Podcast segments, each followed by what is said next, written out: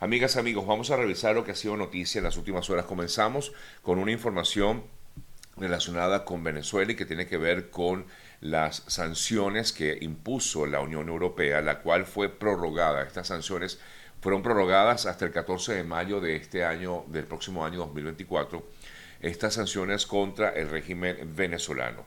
De esta manera, el Consejo Europeo anunció justamente hoy lunes la decisión de prorrogar por seis meses más la vigencia de las sanciones contra funcionarios del régimen venezolano.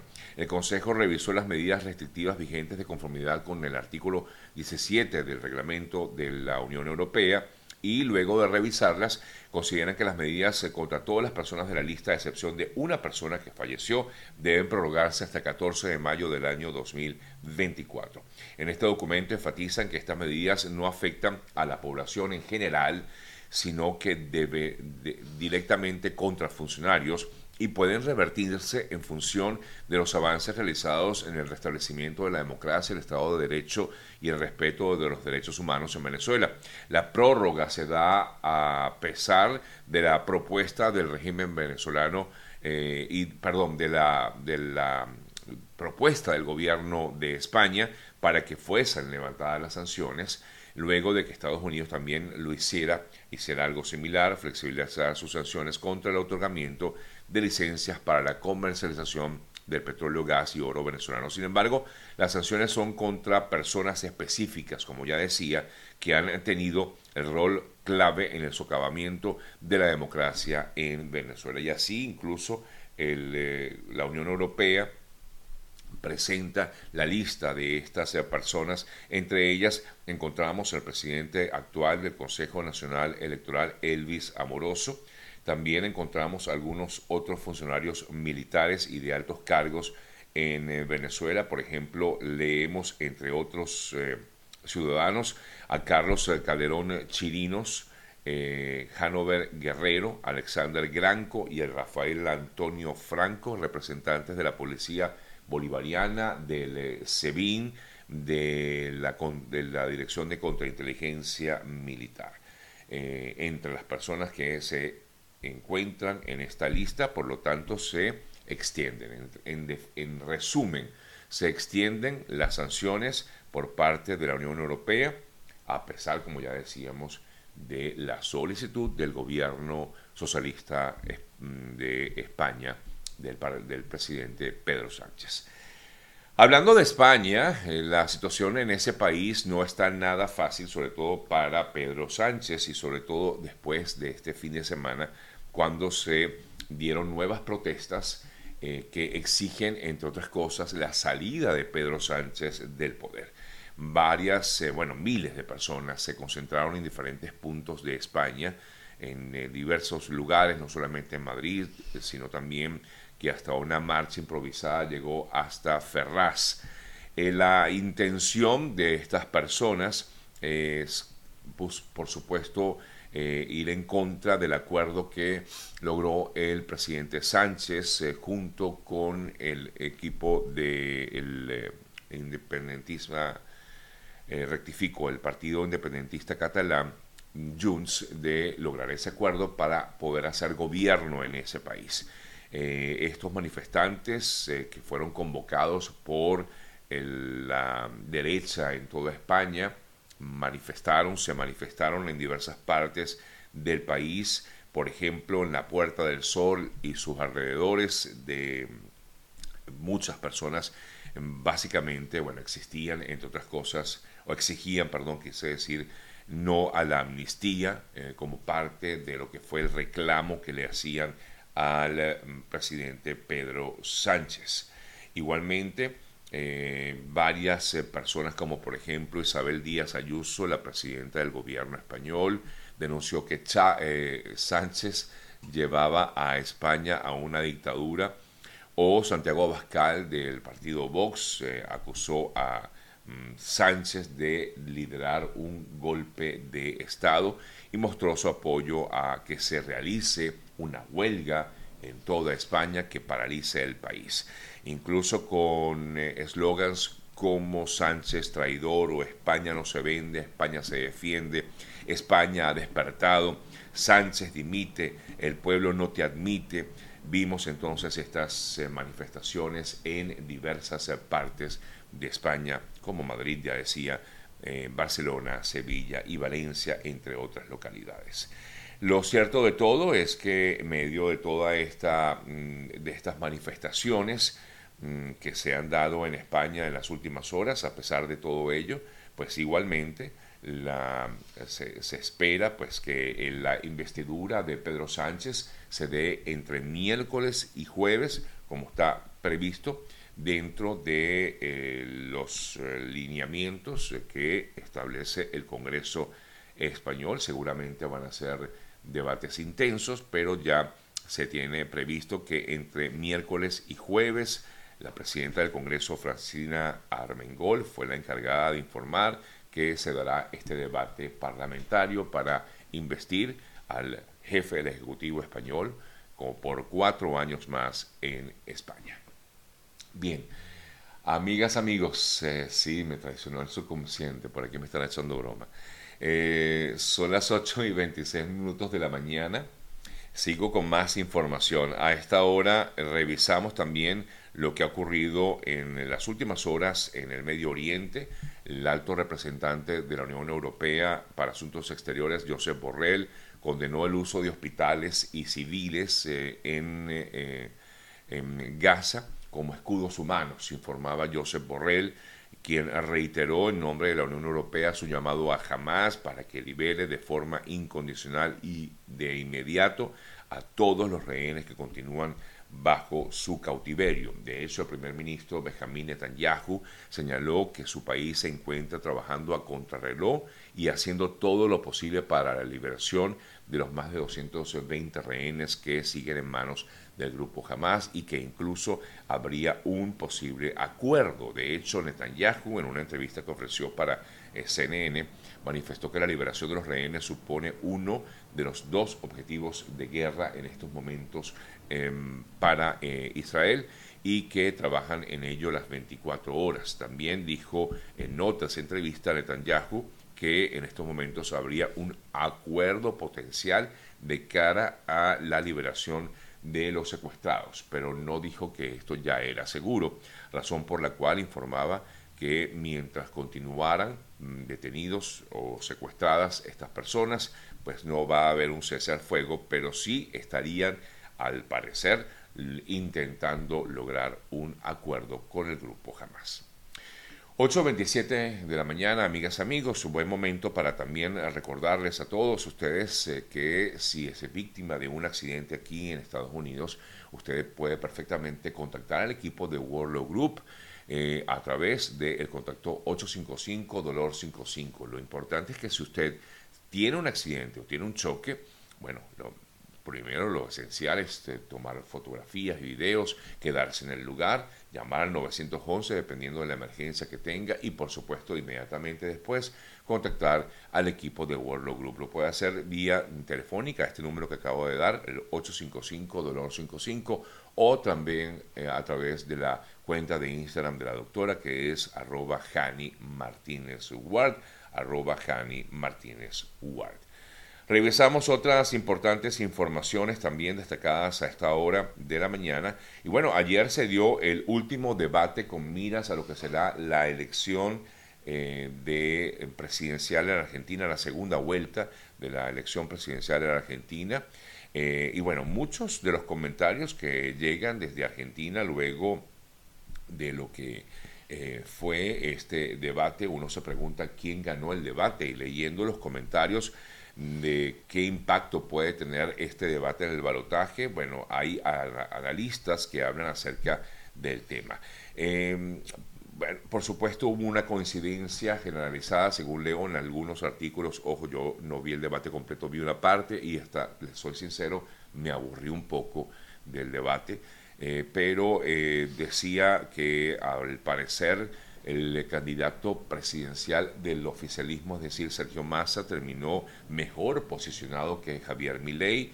Eh, todos plantearon sus dudas sobre el resultado que podría tener entre los electores y efectivamente, pues como algunos afirman, estoy leyendo este trabajo que nos presenta Infobae acerca de, este, de estos analistas de cómo vieron este debate. Algunos consideran que Sergio Massa se mostró como el candidato más sólido porque lideró y marcó la agenda, sobre todo en la primera parte del debate.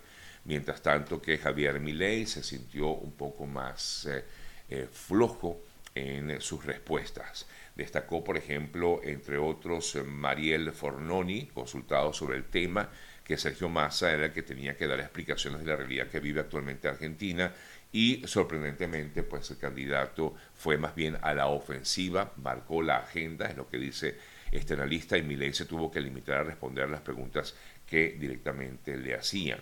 Quizás en la segunda parte Milei se soltó un poco más, eh, pero evidentemente pesó más la preparación y experiencia de masa sobre la de Milei. Este es el argumento de uno de los analistas.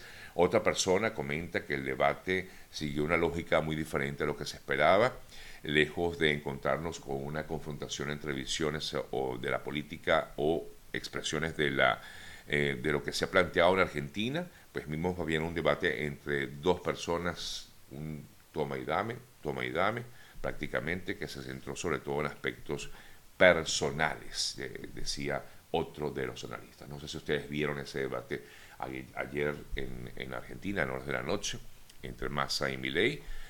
Lo cierto es que todavía pues, no se sabe entonces qué va a ocurrir en Argentina, quién ganará este proceso electoral en Argentina, si Milei o Sergio Massa. Recordamos que en la, en la primera vuelta Massa superó a Milei, aunque Milei había sido el candidato mejor votado en las primarias. Sin embargo, pues como vimos, eh, esta primera vuelta le dio un espaldarazo al gobierno actual, así que ya veremos qué pasa en los próximos días, queda tan solo una semana, ya el próximo fin, es decir, el domingo, ya se dará esta segunda vuelta electoral en Argentina, entre Milei y Massa. Revisamos otras importantes informaciones. Ayer leía un trabajo de los amigos del Diario de las Américas, del Diario de las Américas, acerca de eh, rectifico. Este trabajo lo leí fue porque estaba aquí eh, revisando, lo leí fue en la cadena de Fox News, en su portal, donde habla acerca de la gran cantidad de migrantes de Chicago que hay en Chicago, quiero decir, y que algunos de ellos han decidido retornar a sus lugares de origen. El Chicago Tribune, por ejemplo, informó sobre el relato de un joven quien emigró junto con su familia, con su esposa y su hija desde Venezuela en busca de una vida mejor. Sin embargo, luego de varios meses, la persona o la familia se quedó sin hogar, sin oportunidades laborales y sin acceso a la educación y por ello ellos eh, mismos, esta, familia había tomado la decisión de regresarse a Venezuela. Eh, decía la persona consultada sobre el tema sobre la cual estamos hablando que el sueño americano no existe, aquí no hay nada para nosotros. El informe sugirió que él no era el único migrante que eh, se sentía así. A medida que la ciudad se vuelve más fría, que recordamos comienza el invierno, ahora muchos están tomando decisiones de o irse a otra ciudad, estar en Chicago, o regresarse a sus países. Es el caso, por ejemplo, de algunos ciudadanos, en algunos casos venezolanos, no todos son venezolanos, pero una gran cantidad de personas ha tomado esta decisión de regresarse a su país ante lo que es la llegada del eh, frío a Chicago, por ejemplo. Hablando del tema migratorio, eh, la conocida ley de registro mm, migratorio fue actualizada por última vez en el año 86 y ahora está urgiendo una reforma migratoria, una reforma que podría ser la salida a la crisis migratoria que vive actualmente Estados Unidos, agudizada sobre todo en los últimos años. El pasado 8 de noviembre, tanto republicanos como demócratas reconocieron que el Congreso tiene la necesidad de reformar esta ley, ley de inmigración.